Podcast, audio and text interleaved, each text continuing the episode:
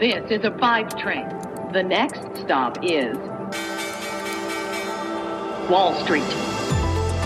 Hallo aus New York nach Deutschland. Willkommen zu Wall Street Daily, dem unabhängigen Podcast für Investoren.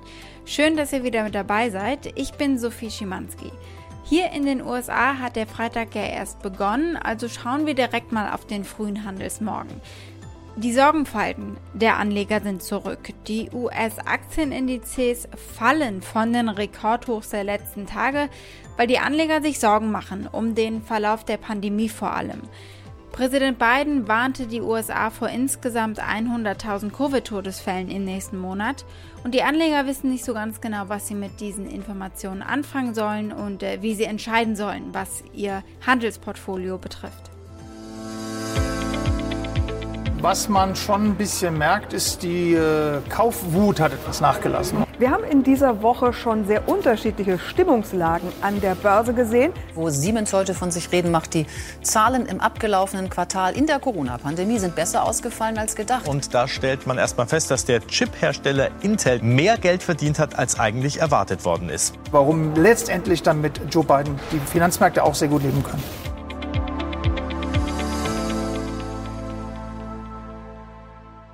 Ein kurzer Überblick auf die Themen, die wir heute besprechen. Also die Virussorgen versus Biden-Euphorie nenne ich es mal und die Rolle der Notenbank in dem Ganzen gucken wir uns an. Wir schauen auf den I P O von Mytheresa, da haben wir gestern schon drüber gesprochen. Jetzt also das Fazit, wie ist es gelaufen? Wir gucken auf die Quartalszahlen von Intel und von I B M und wir schauen auf neue Apple-Produkte. Unsere Aktie des Tages ist aber die eines deutschen Unternehmens, nämlich die von Siemens. Der Optimismus der Anleger, der schwächelt hier. Das Wir kriegen das gemeinsam Hingefühl ist äh, verschwunden. Die Republikaner kritisieren Bidens Beschlüsse, die Executive Orders, die er ja schon verabschiedet hat. Und äh, sie kritisieren auch seine Konjunkturpläne und sie haben gewarnt vor allem, dass es im Senat keine sechzig Stimmen erhalten wird. Und das wäre natürlich wichtig für eine schnelle Verabschiedung. Biden hat ja auch eine Strategie zur Bekämpfung des Virus vorgestellt, aber eben gleichzeitig gewarnt, dass sich die Pandemie erst einmal verschlimmern wird, bevor sie sich verbessert. Und diese Töne plus neue Beschränkungen in Deutschland, Großbritannien und Hongkong und dann auch noch die Warnung der Europäischen Zentralbank, dass der Euroraum auf eine doppelte Rezession zusteuert, auf einen Double Dip, haben Anleger rund um den Globus verunsichert. Die Aktien in Europa sind gefallen, ebenso die U S-Futures und der Dollar als sicherer Hafen hat das erste Mal diese Woche angezogen. Dieses eins Komma neun Billionen schwere Konjunkturpaket der Regierung hier in den U S A. Und die Nullzinspolitik der Notenbank lassen währenddessen natürlich nicht nur Anlegerherzen höher schlagen, sondern es bedeutet natürlich auch, dass die Inflation anzieht, was ja auch gewünscht ist. Aber das hat eben einen Effekt auf Renditen von Staatsanleihen und auf Aktienkurse. Der Ökonom Mohamed El-Erian hat vorhin auf Bloomberg T V gesagt, die Märkte und die Notenbanken sind äh, codependent und reagieren gerade beide aufeinander in einem sehr seltsamen Wechselspiel, das eventuell auch gefährlich werden kann. Und deswegen sei jeder Dip am Markt ein Grund gewesen bislang, um wieder einzusteigen. So the market is absolutely convinced that the central banks are there to support and that's why every sell-off has been a buying opportunity. On the other side, we've seen the central banks respond very quickly to any market dislocation. So I think of it as this very unhealthy codependency. Both sides know that for the longer term well-being, they need to get out of it, but no one quite knows how to do this, and certainly no one wants to do this now. Und deswegen wägen sich die Anleger trotz allem in einer Art Scheinsicherheit. Die Notenbanken werden es ja schon richten.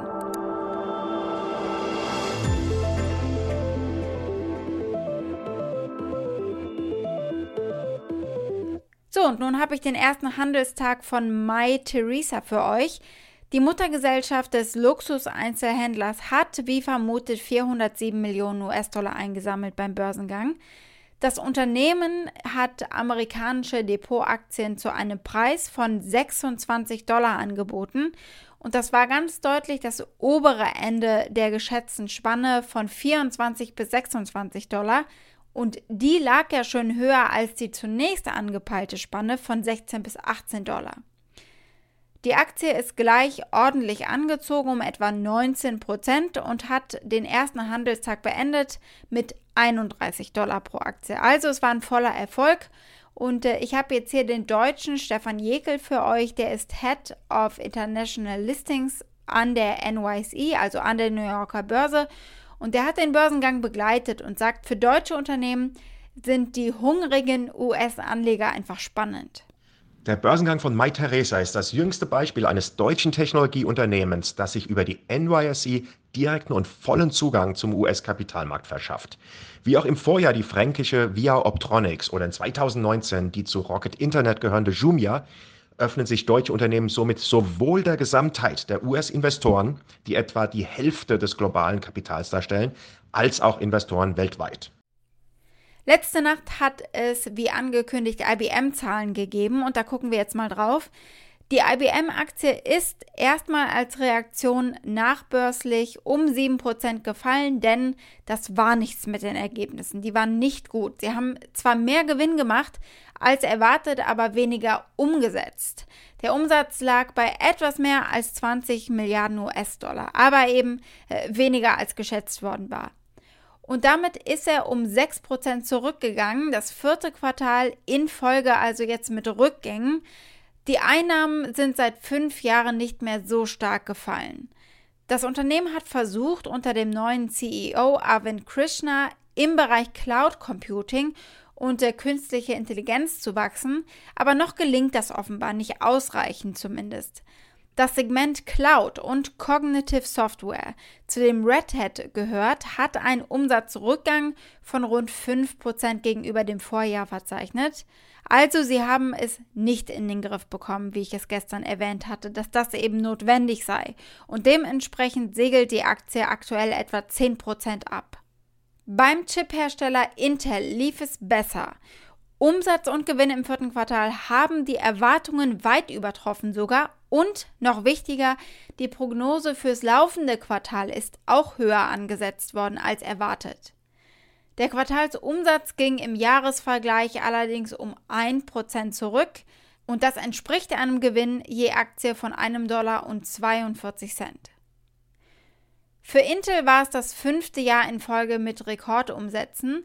Der Umsatz für das Gesamtjahr stieg um acht Prozent auf achtundsiebzig Milliarden U S-Dollar. Alle Geschäftsbereiche von Intel haben allerdings Rückgänge verzeichnet, mit Ausnahme eigentlich von P Cs und äh, von Chips für autonome Fahrzeuge. Der Umsatz der P C-Gruppe stieg um neun Prozent. Intel wird von vielen Seiten aktuell bedrängt, muss man dazu sagen. A M D als äh, großer Konkurrent im P C-Geschäft auch sehr erfolgreich. Apple macht jetzt seine eigenen Chips. Es war das letzte Quartal für C E O Bob Swan äh, und eben das letzte Quartal hoffentlich einer schwierigen Zeit, so glauben die Anleger, weil Pat Gelsinger nun eben übernimmt und äh, einen Wandel vollziehen wird. Das sagt zumindest Analyst Pat Moorhead von Moore Insights and Strategy. Er sieht einen kulturellen Wandel, aber weniger an neuer Strategie wirklich in der kurzen Frist. So first off, I'm not expecting any major strategic shifts. I think what we're going to see with Gelsinger is getting to a real focus on an engineering culture. Right now, what the company needs is execution. So not a lot of strategy shifts. It's going to be all about execution uh, for the foreseeable future. Die Veröffentlichung der Ergebnisse kam fünf Minuten vor dem Ende der U S-Märkte und die Intel-Aktien sind erst einmal um fast sieben Prozent gestiegen, aber sie sind inzwischen auf dem Weg nach unten, fallen deutlich mehr als sechs Prozent. Das Unternehmen hat bekannt gegeben, dass sie gehackt wurden, ihre Unternehmenswebsite, und sie waren infolgedessen gezwungen, ihre Quartalsergebnisse früher als geplant zu veröffentlichen.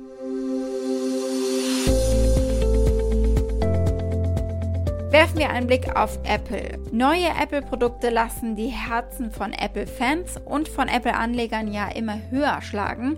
Und Apple arbeitet offenbar gerade an einer dünneren und an einer leichteren Version des MacBook Airs. Der neue Computer soll aber frühestens in der zweiten Jahreshälfte zweitausendeinundzwanzig oder sogar nächstes Jahr erst auf den Markt kommen. Ihr müsst euch also noch ein bisschen gedulden. Es wird eine Version der firmeneigenen Mac-Prozessoren der neuesten Generation enthalten. Es wird noch kleiner und noch leichter werden. Und damit reagieren sie auf Kundenwünsche. Der Mac ist Apples älteste Produktlinie und hat eine sehr treue Anhängerschaft. Vor einigen Jahren wurde das Unternehmen aber dafür kritisiert, dass es diese Computer nicht ausreichend aktualisiert und damit auch die Kundenanforderungen einfach nicht berücksichtigt. Klar, im Scheinwerferlicht, im Spotlight stand eigentlich immer das iPhone. Und deswegen scheint aber jetzt dieser Apple-Fan auch sehr skeptisch in seinem YouTube-Video, was die Neuerungen für die Macs betrifft. And I'm just going to warn you right off the top.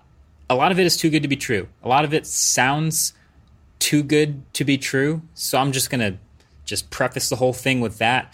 I wouldn't bet my happiness entirely on it, but I'm just saying. Zu schön, um wahr zu sein also, vermutet er, denn jetzt kommt gleich eine ganze Flut offenbar von Updates. Neben dem neuen MacBook Air plant Apple das größte Update für das MacBook Pro seit zweitausendsechzehn, das erste Redesign des iMacs seit fast einem Jahrzehnt und ein Mac Pro Desktop mit Apple-Chips ebenfalls. Unsere Aktie des Tages gehört zu einem deutschen Unternehmen, zu Siemens.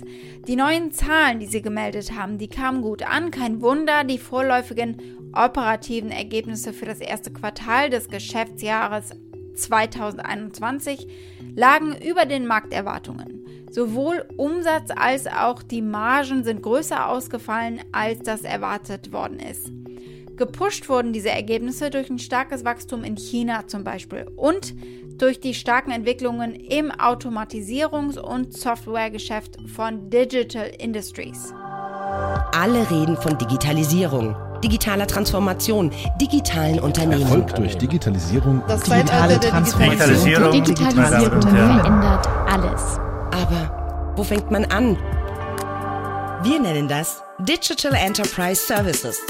Nachbörslich hat der DAX-Titel nach diesen Zahlen auf einem neuen Allzeithoch notiert. Wall Street.